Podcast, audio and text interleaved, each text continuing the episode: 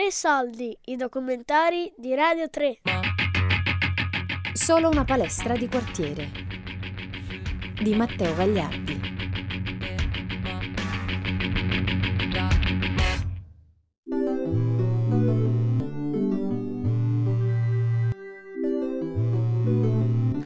Una mattina di novembre ricevo una telefonata imprevista. È la prima volta che mi chiama e la cosa mi inquieta. Credevo stesse a Re Bibbia. Forse ha bisogno di soldi. È il mio istruttore di prepugilistica, Daniele Petrucci. Da più di una settimana la sua palestra è chiusa, le lezioni sono sospese a tempo indeterminato. Mi ho riscritto due anni prima.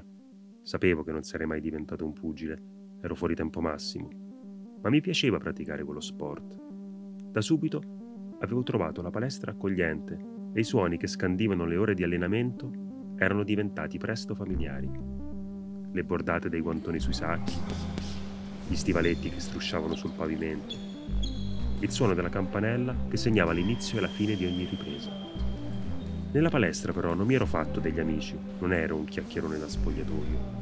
Il massimo della confidenza tra me e Petrucci stava nel soprannome che lui mi aveva dato, Er Poeta, da quando aveva scoperto che di lavoro scrivevo articoli per il sito di una banca. Le lezioni di prepugilistica le aveva tenute sempre lui, poi all'improvviso era scomparso, come se niente fosse in palestra, i suoi allievi si erano organizzati da soli e avevano continuato a tenerla aperta. I giorni passavano, ma nessuno parlava di quello che era successo a Daniele, e così avevo capito che l'avevano arrestato.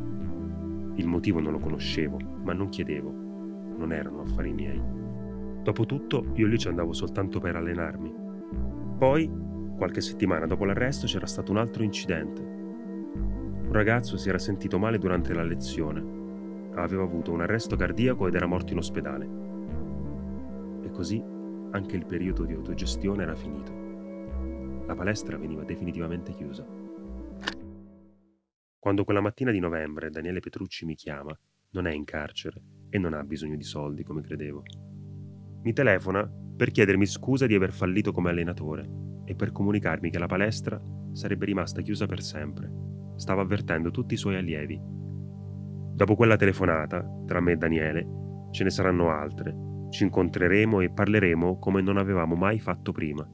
Diventeremo amici in quel modo in cui forse soltanto un pugile e un poeta possono esserlo e racconto dopo racconto, come una leggenda che si tramanda solo a voce, conoscerò le vicende di un campione di San Basilio che arrivò a sfiorare il titolo mondiale, di un maestro che continuò a dare lezioni ai suoi allievi anche dopo la morte, e di un luogo che è riuscito a sopravvivere agli errori umani oltre che al tempo, custodendo i ricordi di una stagione forse irripetibile del pugilato romano. Io sono Matteo Gagliardi e questa è solo una palestra di quartiere, la storia della Box Roma San Basilio. Thank you.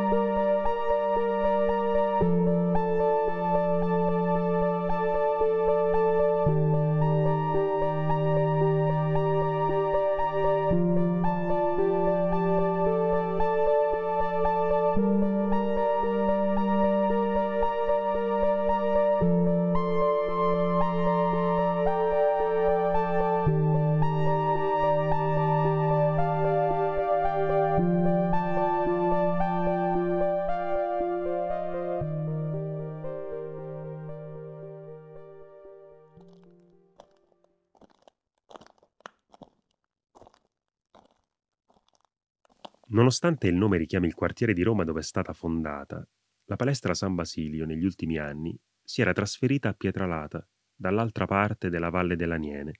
Carlo Maggi e Daniele Petrucci, i due allenatori che si erano succeduti, avevano preferito non cambiarle il nome, come a voler tramandare il mito della San Basilio oltre i confini fisici dove sfratti e traslochi l'avevano costretta di volta in volta a ricominciare. A Pietralata si trovava all'interno di una scuola, a vederla da fuori non avresti mai detto che lì ci fosse una palestra e che da lì fossero usciti campioni del pugilato. Non c'era un'insegna né un cartello. La trovavi solo se ti ci portava qualcuno. Dopo la morte del ragazzo, la preside aveva chiuso i locali e impedito a chiunque di entrare, ma chi l'aveva frequentata se la ricordava bene quella palestra.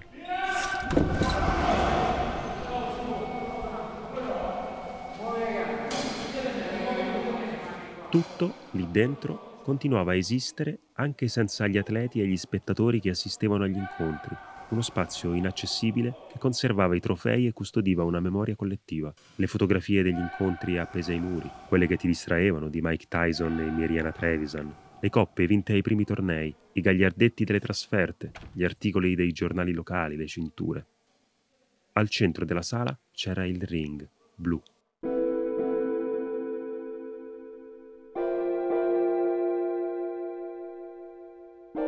Sotto le corde di stoffa, in fila, i caschetti consumati dallo sparring e i guantoni puzzolenti di riserva che usavamo quando dimenticavamo i nostri. Stretti, con una corda al muro in attesa di essere liberati e presi a cazzotti, c'erano i sacchi, decine di sacchi a riposo che ti facevano salire la voglia di colpirli con tutta la forza appena li avevi sotto gli occhi.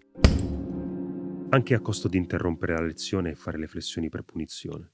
Dal soffitto pendeva una gigantografia di Carlo Maggi. Diceva: insegna a combattere agli angeli.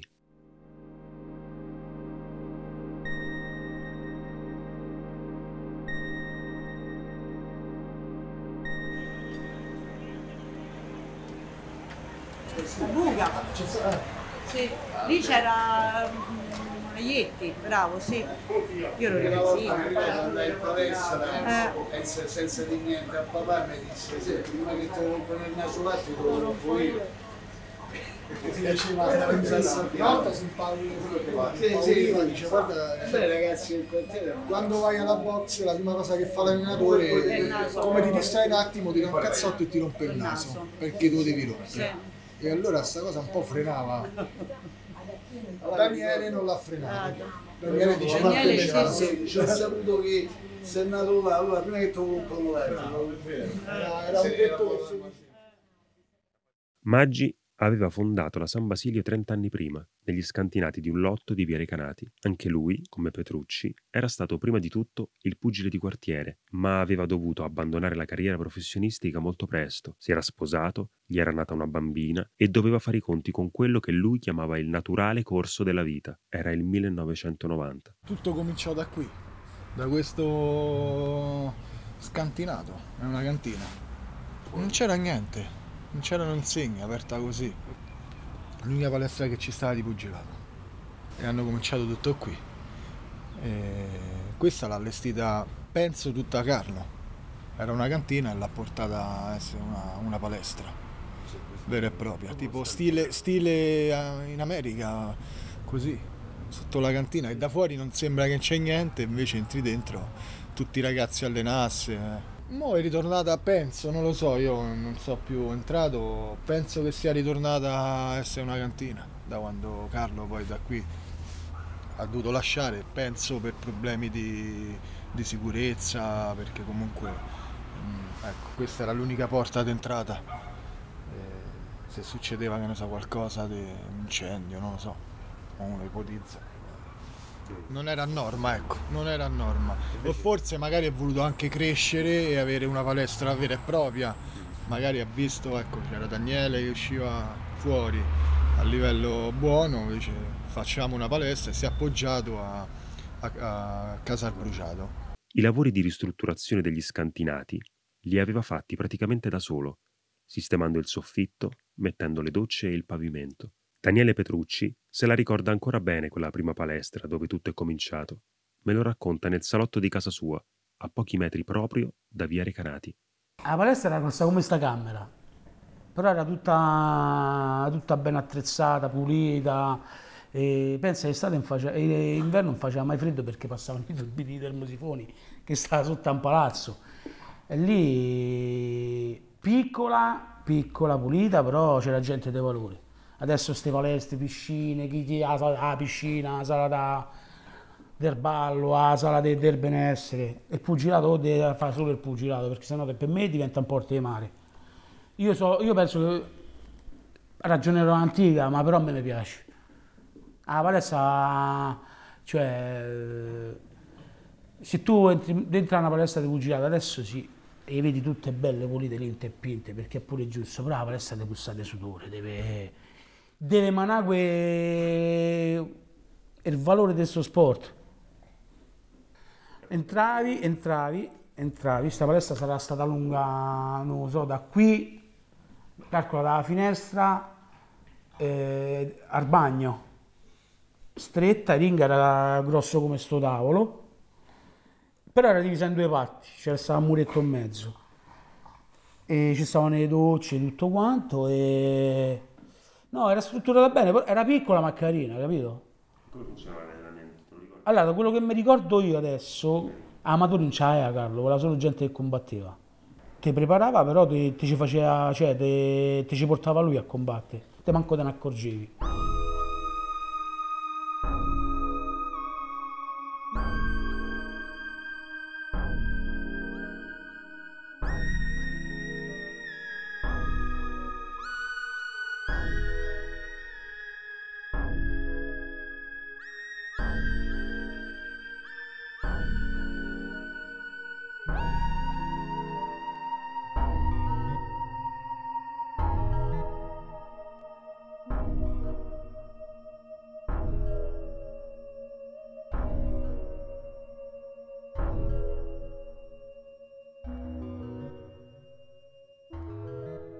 La palestra di Maggi era aperta a tutti, al meccanico, al nulla facente, all'avvocato, al poeta. Tutti erano uguali perché tutti dovevano rispettare le sue regole. Le regole, in una palestra di box, sono più efficaci dei pugni.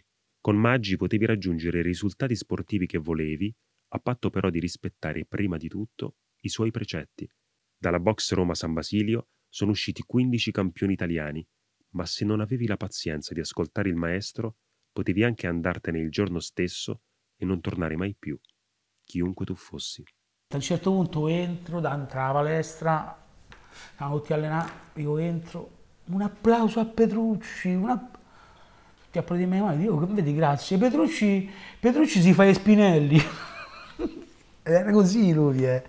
era un cornuto perché arrivava prima. Noi uscivamo la sera, noi quelli dalla palestra, no? Uscivamo. Dico, stasera, vabbè, domani andiamo a ballare qua e là. Dice, vabbè, era il venerdì. Lunedì rientravo in palestra. Guarda come state qua, andate al dancing e poi non gliela fa... Lo sapeva Matteo, ma, ma veramente? Ma non lo so se c'era qualche, qualche investigatore privato, ma veramente? Ah, Matteo, ma tu dici, cazz... ti dici che te sto di cazzate? Non era così. Oh, tu facevi una cosa, lui già sapeva che tu hai fatto quella cosa. Noi se spieghiamo, questo ma cazzo fa queste cose? E dice, ah, l'hanno visto, hanno fatto le foto sui giornali, a me mi hanno fatto le foto A che fa? Stai a bere che i brasiliani da Roma, ma, ma, ma non è vero, ma non, lui si inventava queste cose per vedere quello che gli dicevi. L'educazione sportiva, per Maggi, era una missione cui dedicarsi totalmente. Per questo motivo gli allenamenti assomigliavano a una sorta di terapia di gruppo, da cui tutti dovevano uscire migliorati. Ci si allenava sempre insieme e nessuno veniva lasciato solo. Era Carlo che chiamava al telefono più volte al giorno i suoi pugili per sapere che facevano. Sempre Carlo che d'estate se li portava in vacanza nella sua casa al mare di Tor San Lorenzo. Carlo che li andava a svegliare la mattina per portarli a correre. Un giorno stavo a correre, e lui stava, c'era un'Audi bianca, un'Audi 80 bianca, e abbiamo cominciato a sentire la box Roma Sambasi, un giorno, una vergogna noi mentre correvamo per Sambasi, ma che te volete? I ragazzi della box Roma San Basilio si allenano, sono forti. Era così Carlo, però hai risate.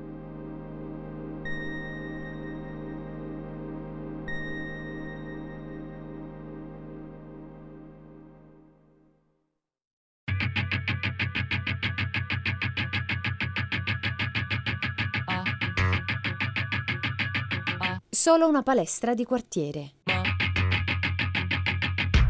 di Matteo Gagliardi.